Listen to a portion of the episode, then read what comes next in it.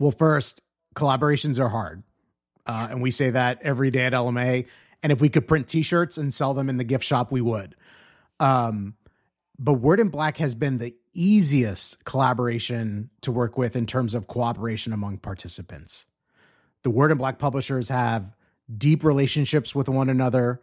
Uh, they've known each other for several years. There's a lot of trust between all of them. And that's why this works.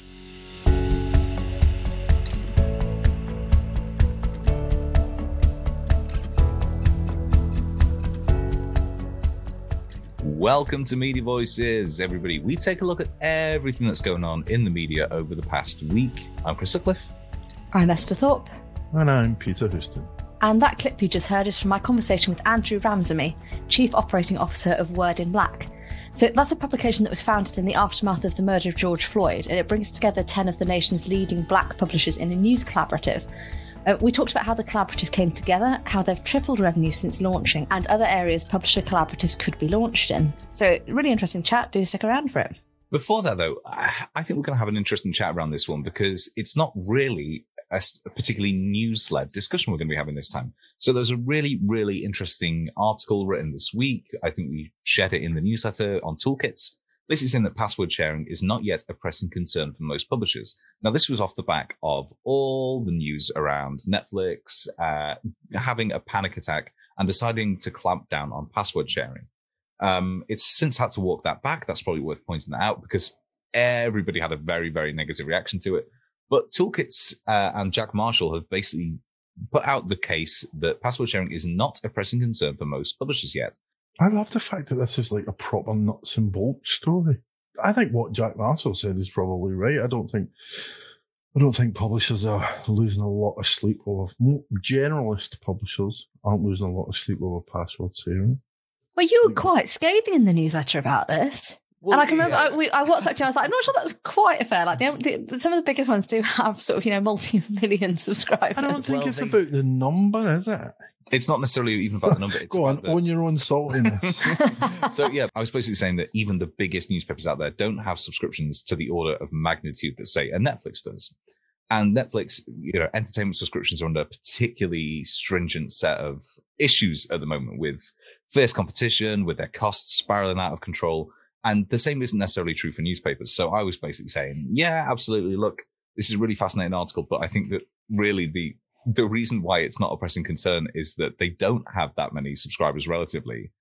And therefore, there's still this huge pool of people out there who they can be uh, trying to acquire as subscribers. Does that make sense? Yeah.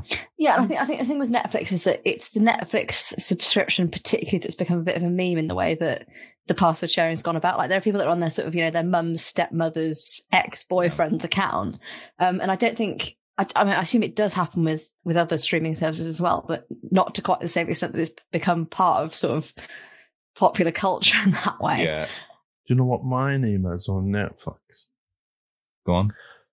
Gobshite West Coast. Seriously, Gobshite West Coast. Can we change your name to that on the podcast? I get yeah, newsletters. From Netflix, I'm going to edit that in. Addressed to Gobshite West Coast. I was watching a uh, like a collection of BBC game shows from the 80s, and they they did one that was introducing a Scottish host whose name was Hamish McWhiskey Breath. oh, just the amount of punching down that happened against the Scots and continues to happen against the Scots. well. I'm uh, I'm more than that. One. Okay, well, Gobshite, what do you think then is the, how do you think this this uh, conversation is going to evolve? Is it going to well, become so? So let me just say something about the difference between Netflix and, and even the New York Times. So you you pretty much can't watch Netflix without a password. So that's where the sharing comes in. Mm. Whereas you can still read bits of the New York Times without logging in or without a password or whatever. So, and and news publishers in particular, or general interest publishers, they still care about traffic. Mm. You know, they're still selling ads. So it's less of an issue. It's a, it's a different thing. Where I think it, where I think it's different is, in, and Esther brought this up, uh, in B in niche B two B, Mm. it's a different conversation. Well, I think this- this was off the back of um, so in the we'll we'll link to the story in the show notes, but the net uh, the toolkits story said that um, Piano, which is a, a paywall provider, they reckon that it only impacted about one percent of subscriptions, which I thought was quite low, and I wondered if that was a big generalization across the industry. Because um, I can remember people at DigiDay probably about three or four years ago, what, like got really, really angry about this because they, they could see the IP, like people accessing from exactly the same IP, multiple people across companies. So I think whereas you've got B2B subscription publishers have an advantage in that people will expense their corporate subscription, but they're also much, much more likely to password share. And that really affects the revenue. And when, when, when you're not dealing with consumer subscription pricing, suddenly somebody sharing a £250 a quarter subscription with 10 colleagues, that's starting to take a decent chunk out of your revenue Yeah, definitely. but maybe you know maybe the business says to those 10 colleagues well we're not expensing all 10 of you so we'll buy one subscription and then you can all share it between you so it's a bit i wonder how much businesses It's are sort of perpetuating nothing. that Yeah, yeah.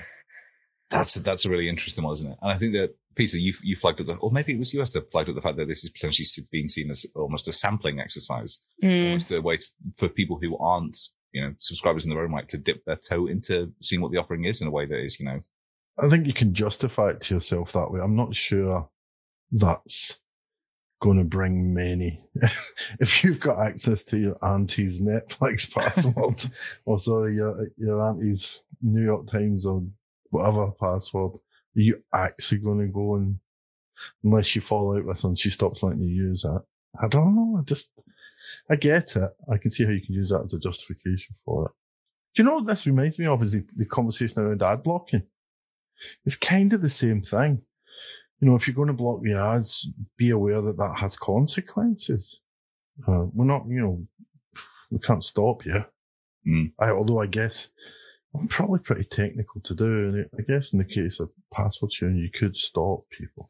i think the difference there though is that if you if you put an ad blocker on because one site has a particularly horrendous experience that affects every other site you visit whereas password sharing is quite a deliberate choice to Mm. I suppose, yeah, get get around giving, giving a site money.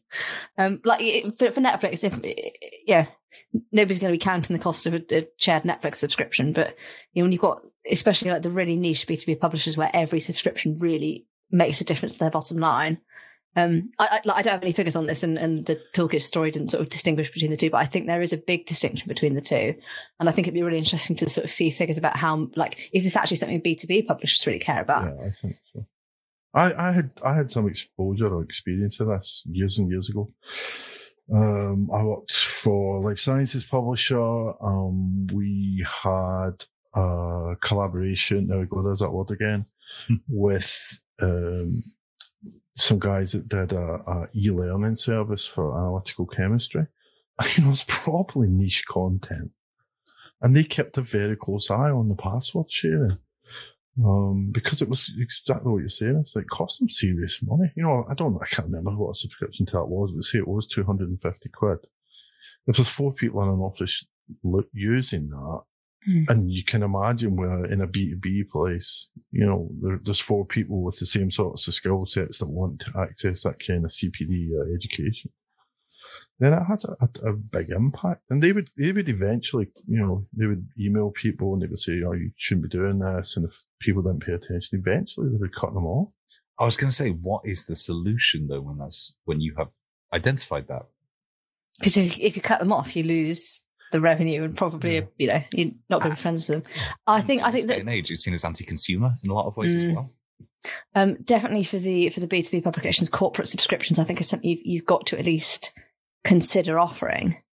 Um, because yeah, if, I'm not saying the costs aren't justified, but if if you've got you know ten staff you that in a particular area that you're looking to justify a, a subscription for, then yeah, do, like do a bundle deal or something like that because it's it's either that or you lose them. I mean, there's another side to this is is a, a data aspect Mm. to it. If you're trying to collect first party data and there's Mm. 14 people subscribed on one password, you're screwed. You're losing all that data. It's interesting, isn't it? Because I thought that the a really good point that got brought up, particularly around Netflix, was the fact that entertainment subscriptions, entertainment packages like that are only working because they are moderately easier to do than piracy. Whereas it's not, if you make it more difficult, people are just going to revert back to pirating this content. Well, It's not necessarily the same for- It's not necessarily the same for new subscriptions because that free content is available Yeah. elsewhere for free and it's totally fine and accessible. The sense I'm getting is, oh, publishers have more important things to be worrying about. And moving on now to news in briefs and podcast ad spending is not seeing a slowdown according to ad buyers. So this is good news for us, obviously. It comes from a story on Digiday, which examines some of the reasons why podcasts might not be seeing so much volatility in terms of ad spending as other formats.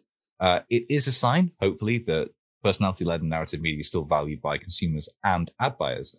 But the article also notes that some of that perceived contraction we've spoken about in previous episodes is probably right sizing following the insane spend from platforms on exclusives and on you know, acquiring analytics companies as well. So the spend from internally within the podcasting industry is slowing a little bit, but ad buying seems to be continuing apace, which is great. And with all the chat around AI generation of content, it's a welcome bellwether of the fact that podcasting is still relatively valued by, um, it's not easily replicable. So many of these contraction stories were just like, yeah, the you know the the market's not dying, e-commerce isn't dying, podcasts aren't dying. It's just Just not we're just getting out of the mental two two or three years we've had. and not to you know be all snarky and cynical again, but I think it probably is somewhat to do with the fact that podcast ad spending is still relatively small compared to other mediums. Mm. It's still it's still probably worth kicking in a couple of mil if you can, just because it's, To- Well, I've, I've seen the charts, the the difference between time spent and the the ad dollar spent per like minute of listening. And, and you know, podcast is still the, the smallest medium by a long way. There's a huge gap. God, my head hurts just because you said all that. You just said Just all that stuff just confuses me. Talking about being confused, there is so much stuff at the moment about AI. Yeah. it's everywhere, and I mean, I'm interested in this. I don't claim to understand it, but I'm interested. The Atlantic is a really good piece talking about the race to the bottom if BuzzFeed starts using uh, chat. Is it Chat GPT or Chat GPT GTP? G, no, Chat GPT 3 currently, and rumors that Microsoft is embedding Chat GPT 4 into its Bing search engine. Bing. So this time next year, we'll all be using Bing. anyway, this piece in the Atlantic is quite a negative slant on it because it's basically saying that it'll all just be these robots and the robots will beget more robots and the competition will all be about robots, not about anything else, which is, Basically, what we were saying last week. yeah, it's, it's just everywhere. So, as an antidote to that, Cecilia Campbell at United Robots has a great piece on what's new in publishing, just talking about the hype and, and, you know, trying to remind people that, well, they've been doing this for a decade. Um, and other people have been doing it longer. And she just, she kind of suggested, I spoke to her uh, this week and she said, everyone needs to just calm down a bit. I just focus on the practical applications. And I, I spoke to, I mentioned this last week. I spoke to Charlie Beckett at LSE's Journalism AI project, and he said exactly the same thing. He says basically, if you're going to try and use AI, start with a problem. Don't start with the technology. It's not magic. You The problem we're trying to solve is that our staff are expensive. Yeah. yeah. That's not one that AI is going to solve for you in any direct way. It'll, sa- it'll solve it in a very indirect way. Uh, again, just resource wise, Journalism AI project has some amazing stuff and they've got a great starter pack if you want to know more about it, like I do, obviously, when I'm still going, oh, chat GPT or chat GPT. Actually, mine's, mine's not any less cheerful this time. Um, so the the biggest news publisher on TikTok this week by country mile is Lad Bible. Um, I honestly thought I was reading. Do you remember the stories from 2014 about how big Lad Bible used to be on Facebook? Well, I mean, they're still huge on Facebook, um, but they've always been one of the biggest news publishers on Facebook. Anyway, they've now taken over TikTok as well. They've got um, 11.5 million followers across their various verticals on the platform, which is almost three times as many as the next big, uh, the next biggest British news brand. Um. Doesn't entirely surprise me. They've got around 30 people in the business who work on TikTok. Uh, what I thought was interesting from this Press Gazette article, which we'll link to, is that they ha- actually still have a larger team for Facebook because um, Facebook currently provides revenue for publishing on it. Um, TikTok doesn't yet have a direct route to monetization, but they are hoping that um, they'll they'll be well enough established by the time that um, that magic money tap gets turned on that they'll be in a good position to start making money. Do we think TikTok will allow monetization first, or will it get banned by the EU I was first? just about to say, yeah, that's a race against time in two different ways. Yeah. yeah. I think my, my, my, my bet's on banned. It just it's just going on that same cycle again that there is a big platform that people sort of put all their resources into and then the platform goes down the toilet and you lose loads of money and it's just have we not been I here guess, before? I guess though in this instance they won't lose loads of money because they're not making any in the first place. Well, they're, That's they're, they're salarying 30 people to work on this stuff. Not, not exclusively, but the, you know, the, that's a lot of resource and a lot of money putting into making stuff for it just to grow followers that you're not making any money for. Yeah, but it's probably good fun. Can't buy food with fun. You say that, but la- a couple of weeks ago, I got um, a free hot chocolate in the market because the guy saw me dancing in the queue. I'm not so sure that, it's I suppose, is- scalable.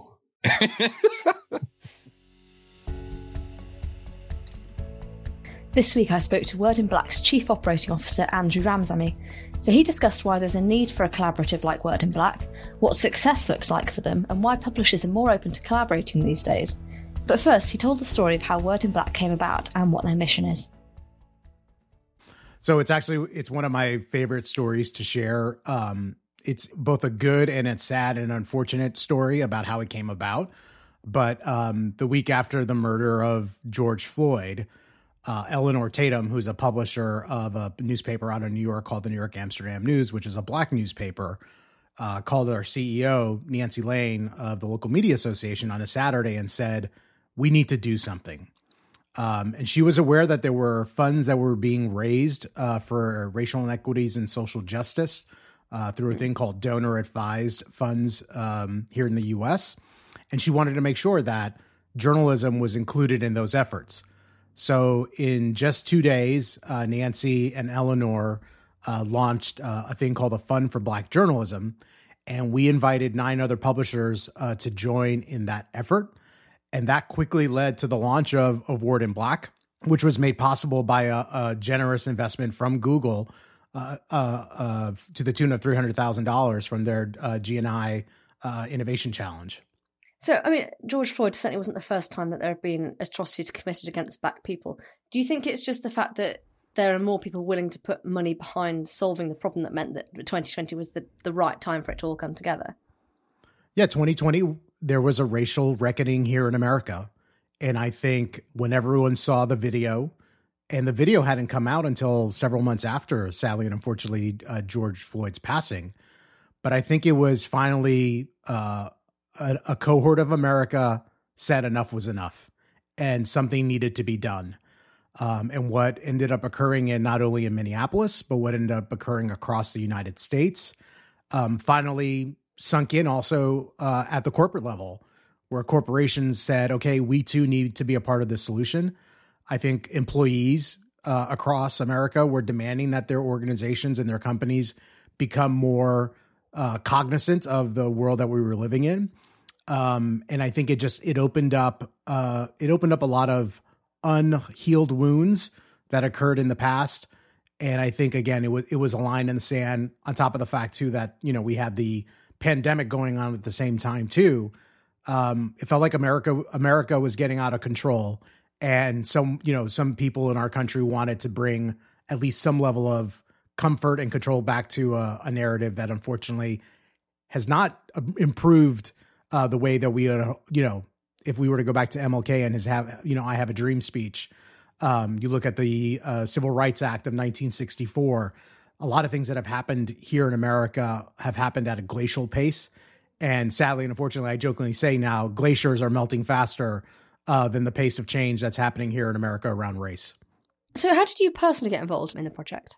So, um, I came to LMA, uh, which is a local media association, uh, in February of 2020 after what turned out to be a, a really impactful call with uh, Nancy Lane, the, the CEO of LMA, and, and Jay Smaller, COO. And to be honest, I had never heard of LMA. Um, I came from public uh, radio, public television, and um, was in that world. Um, but a colleague of mine that I was working with at the time uh, at the Cronkite School, uh, his name is Frank Mungeam, said to me uh, that he was leaving to go and join LMA. And I said, Oh, what is this LMA you speak of? And you always like to follow people you admire, and you say to yourself that, well, I hope one day that I get to work with them. And Frank was that type of person. Uh, and little did I know that one day uh, would only be a few months down the road. Um, and what struck me about my conversation that I had with Nancy at the time was that the organization was doing really intense work uh, on behalf of our, of our industry, and it was very hands on. And Nancy was very transparent about the challenges, but also she was uh, open about the immense opportunity to drive impact. And when she told me about the plans for Word in Black, I knew I had to join LMA.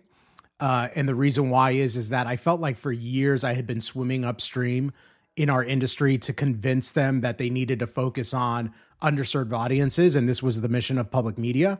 And I didn't feel like public media was achieving uh, that goal.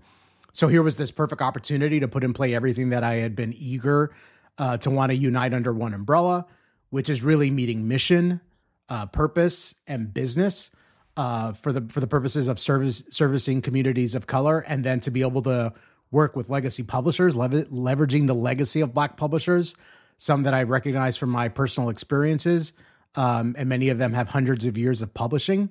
Um, to me, this was just a special project in the making that I wanted to be a part of from the beginning. Yeah. So for people that don't know, um, how does it work? Because I know you you pull in stories that the or the collective sort of cover, but you've also got journalists that write stories yourself. Yeah. So it's a it's a multi pronged strategy. It really is about uh, leveraging the ten publishers and their legacy and, and the content that they produce every day we know that many of these conversations that happen at, at a local level ultimately go national, which effectively is what happened with George Floyd. A local story about a, a black person being uh, murdered by the police goes national. But what ends up happening is that publishers like um, the ones that we work with lose equity in that conversation. So to have a national platform to be able to serve uh, those, uh, to be able to continue those conversations with audiences, to make sure that publishers uh, maintain equity in that conversation to produce content then at the national level that we then um, distribute back to those publishers down at a local level. It's almost like a, uh, there's a flywheel effect that occurs between um, the Word in Black structure that uh, sits adjacent with the publishers, what the publishers are doing, and then our role uh, with LMA and LMF uh, providing the infrastructure and the support on the day on a day to day to make sure that it all runs well. You, you said about you wanted it to be really impactful. I suppose is is there a way you measure that? Like, is the way I suppose what what goals have you achieved that you maybe hoped to initially? Well, and going back to the beginning of our conversation when we talked about you know the impact of what happened here with George Floyd, we need to impact change when it comes to racial inequities in America. Um, and recently, the former Secretary of Education under President Obama, his name is Dr. Uh, John B. King, was retweeting and, and, commenting on the work of our education data reporter, uh, Maya Pottinger. Um, those those types of tweets, that type of understanding about what's happening uh, in education, specifically what happened with the impact of COVID nineteen on Black communities. Um, it, we have to get to a point in, in in these conversations about not just only talking about the problems, but focusing on solutions. And all of our stories are solutions based. Uh, they're data driven. So if our journalism can impact change at a local school board, at a department of health, uh, in human services, or even at a national level where we're having now a national dialogue and conversation about the change that needs to happen, then we're doing our job. Um, and second to that, and very close to that, is ensuring that there's uh, sustainability for our publishers and that the national brand and the 10 publishers thrive. The black press is so important to our country. There's a reason why the black press was created um, it needed to exist because the mainstream media was not covering the topics of of the black of black communities, and these publishers have been in business for a long time. So having our journalism funded by philanthropic organizations is essential to, to our success. And I will say that the funding community has stepped up big time. We now have two education reporters, two health reporters, uh, soon to be a climate justice reporter, a newsletter editor, a finance reporter, a reporter, a community audience engagement manager, and this has all been funded by philanthropy. So the publishers have been able to establish many health and education beats of their own because of this philanthropic funding, and this is huge. And then on on the brand side, that is growing for us. It's been large. We working we've been working on sponsorships and branded content campaigns with companies such as McKinsey, AARP, Biogen, and Deloitte. Uh, and this revenue is essential to our success. And ultimately, what we want to show is a, a diversified business model that is mixed. Uh, and we've seen, you know, the news is is that journalism is is not doing too well here in the U.S.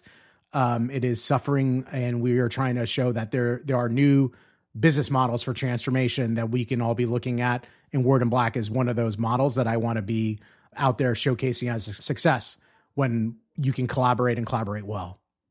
Yeah. Is the aim eventually to grow other revenue streams like maybe reader revenue, things like that? Or is it very much just mainly sponsorship and, and philanthropic at the moment?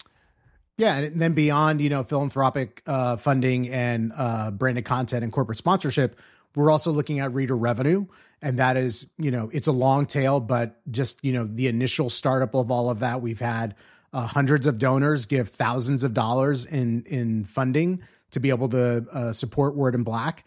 The comments that we get around the content that we're delivering is the reason why people ultimately support uh, the content as well too. So but it, it, but it's a long road it's a long journey and i do believe that it will become a major part of our revenue pie overall but right now it's a, it's a small component compared to philanthropic funding and branded content. Yeah. And i mean this is a site that you've had a chance to start from scratch um, and you've chosen to focus on a website and a newsletter. Um, i suppose why those choices and would you look to expand to anything else sort of later down the line? I, you know, newsletter newsletters for us are critical. We want to be in you know everyone's uh, inbox every day. We want to be at the top of that inbox every day. We're getting to a point where our newsletter will be uh, going out seven days a week. We probably will take Sundays off uh, for wow. rest uh, and to go to church. But um, you know, we want to hit a, a hundred thousand subscribers by the end of the year, and you know, our new uh, community engagement audience manager is going to make this happen. Uh, on the revenue side, we you know expect to continue to attract more large brands. In fact, we're going to be announcing a campaign with a very large financial institution very soon. Um, so to me, we're just at the beginning of what I see as a, a revenue uh, path that is going to continue to grow, continue to diversify, and then um, with the pandemic, uh, you know, loosening up and people returning back to in-person events uh, I see events soon to be a part of our, our strategy as well. So I suppose in terms of distribution, you're not just looking at maybe a TikTok presence or anything else like that just yet. Uh, we can chase fads all day. I don't know how, you know, what's going to happen next. Um, we would never ignore the fact that, that that there are always trends, right? And that trends move very quickly. And I think what we're seeing is um, certainly audience behavior has changed trying to reach younger audiences uh, and more engaged audiences on different platforms would always be a desire. But I would say that we're not going to chase a trend for the sake of chasing a trend. I think we want to create quality journalism. Um, and if that quality journalism happens to reside on TikTok, so be it.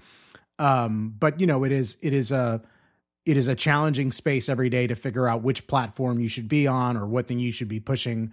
Uh, but I think first and foremost, having you know quality products, through a newsletter, through through content that that can be delivered on a website.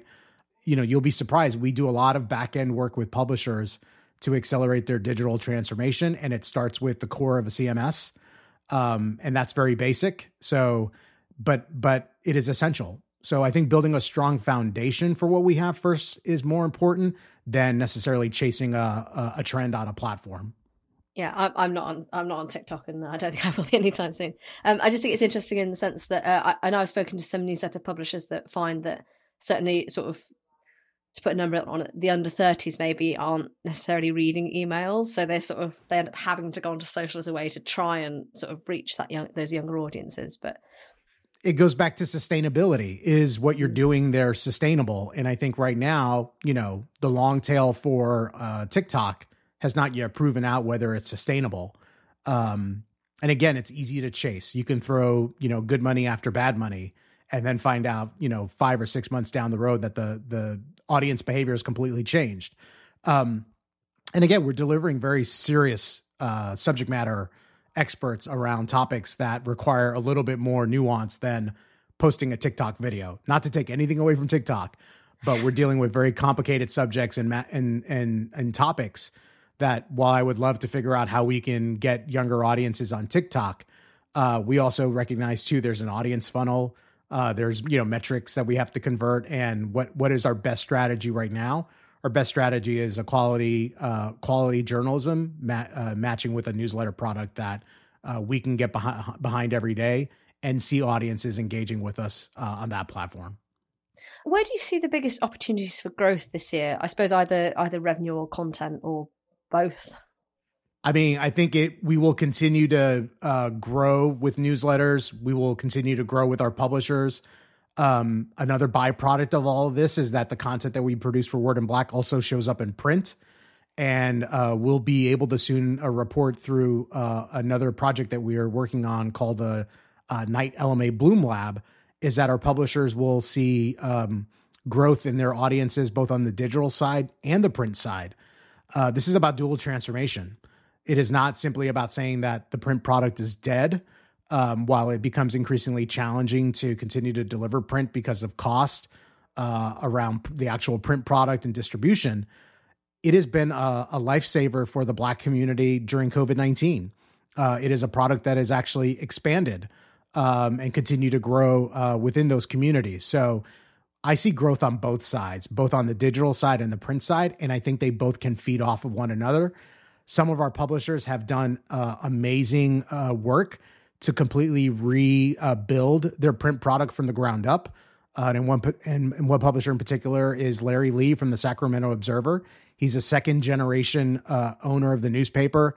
Completely rebuilt his print product from the ground up, uh, and it is a beautiful, uh, beautifully put, produced piece of of print that comes out weekly that many people want to get their hands on in the publishing industry, uh, historically, it's been very, very competitive, quite cutthroat.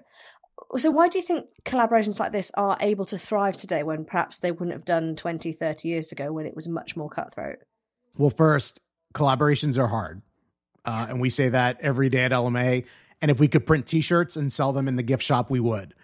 Um, but Word in Black has been the easiest collaboration to work with in terms of cooperation among participants the Word in Black publishers have deep relationships with one another. Uh, they've known each other for several years. There's a lot of trust between all of them. And that's why this works. Um, there's a very special relationship also between LMA and the publishers. And I think that's part of the secret sauce. We have a Friday uh, call that we do every Friday with the publishers um, at 1 p.m. Eastern. And if you had to say to someone, hey, we're going to have a phone call every Friday at one o'clock uh, to meet, there'd be a group of people would say, why in good God's green earth would you want to meet on a Friday afternoon? Um, that's the worst time of the week to meet. I'm thinking about what I'm going to do for the weekend. But that tells you about the commitment of these publishers that they see uh, an opportunity that they want to grab. We at LMA have been able to uh, help steward that and be a good fiduciary shepherd of all of that as well too. And I think we need more collaboration. Uh, this is not a time and a place in a space where publishers should be going it alone. Um, we're very open and transparent at LMA. We have conversations with, you know, other member organizations that some people might say they might be our competitors, but we don't believe anyone's our competitor.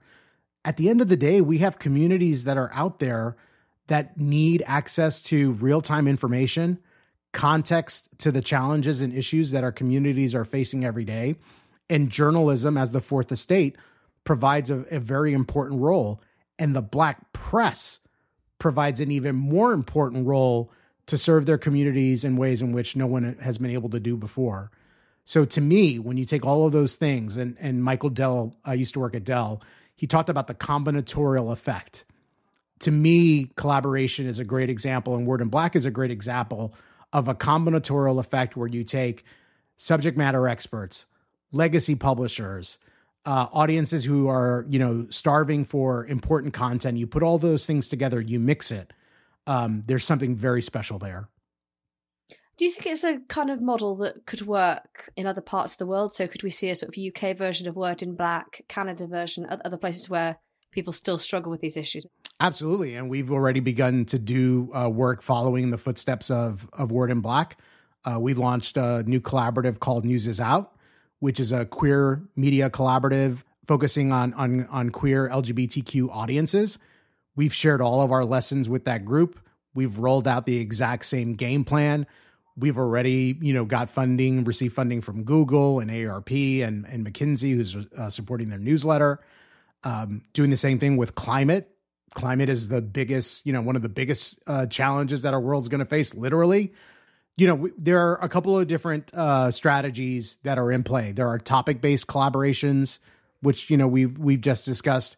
They're audience-based collaboratives. Um, they're regional-based collaboratives. So I think there are you know a couple of different ways that one can kind of slice and dice how we're doing this. But you know, to be able to do collaborative reporting, it's not just about the journalism, which there are a lot of uh, journalism collaborations that are out there, and everyone sits around a table and talks about, well, what stories are we going to do this week?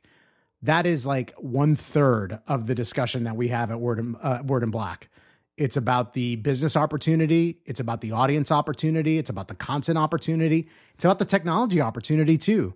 Um, this is all about again a flywheel effect that uh, transform publishers at the local level through this national uh, brand that the publishers all um, you know have equity in. For our listeners, if if anybody's sitting there thinking you know they'd like to look at bringing people together, you, you said collaboration wasn't easy. What would your one piece of advice be to anybody looking to collaborate together with other publishers? I'm going to steal a line from my colleague uh, here at LMA, Frank Mungeam. Uh, and he has a line which is about unity of purpose. You have to be unified in your purpose in what you're trying to do. And um, it, it's all about intention. It's all about um, trust and relationships and what we're trying to do to, together collectively um, and know that you know not everyone is going to agree but if you can get that unity of purpose it makes this work so much easier so much more enjoyable and then to me the impact uh, multiplies as a result of well if i add on top of what you're talking about and i add on top of what you're talking about um, it makes it better. And to me it reminds me of my background was theater. I came from uh, uh, being a drama major in high school but, you know, one of the best classes I took was improv. And, you know, the world of improv, there's the there's the magic rule. There are no buts, just ands, right? You don't say but, you don't say no, you say and. And how are you going to do this? And how am I going to become a part of this? And I will tell you, there uh, again, stealing from from my uh, colleague Frank, uh, it's about gives and gets. If you think you're only going to get stuff out of it and you're not going to give anything in, it's not going to work and we've had several publishers who have given a lot to to Word in Black, um, sweat equity, contacts, relationships that they uh, that they've had. Many of our brands that support Word in Black came from our publishers because of their relationships. That's what makes it so much better. Um, and I hope more people uh, go down that path. In journalism, we don't need competition. Let's replace competition with collaboration. I feel like I could probably sort you an entire merch line based on some of the lines you've said in that. You could have sort of, you know, collaboration is hard and unity of purpose on the back, and you could get a whole, whole range out doing this. Absolutely. And again, it, to me, that is the product, right? Like if we think about um, what we're doing here, we try we try to productize almost everything. So it's a it's you know it's like a joke and a pun, but really that's what it is at the end of the day. That's why the product works so well. And if you think about any great product, right? If you just take a step step back, get out of journalism, get out of the media space, any great product that we love and enjoy brings all those things together, right? And there are some things that you're willing to also uh, overcome because, you know, my iPhone, it's great. The battery doesn't last all day, right? If you told people, you know, 10 years ago, you're going to wear a watch in the future and it's only going to last you 24 hours and you're going to have to charge it every day you'd be like, why would I ever wear a watch that I can't wear for 24 hours? That's just insane. But we all do now, right? So yeah. it's the same thing. Journalism is not a perfect product. Um, it has a lot of bias, which we have to work on. It has a lot of technology challenges that we have to work on. The business model needs to be worked on.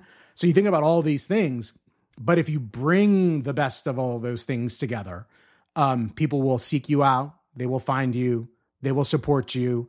Um, and to me, that's what is at stake. It's our communities that that really matter. And the pandemic has really shown us how important journalism was. And it's not just about misinformation. There are audiences who actually want our information. They want to engage with us. And we've spent a lot of time in our world trying to focus on misinformation and disinformation. There will be there will be people who will believe that until the cows come home. And guess what? The cows aren't coming home.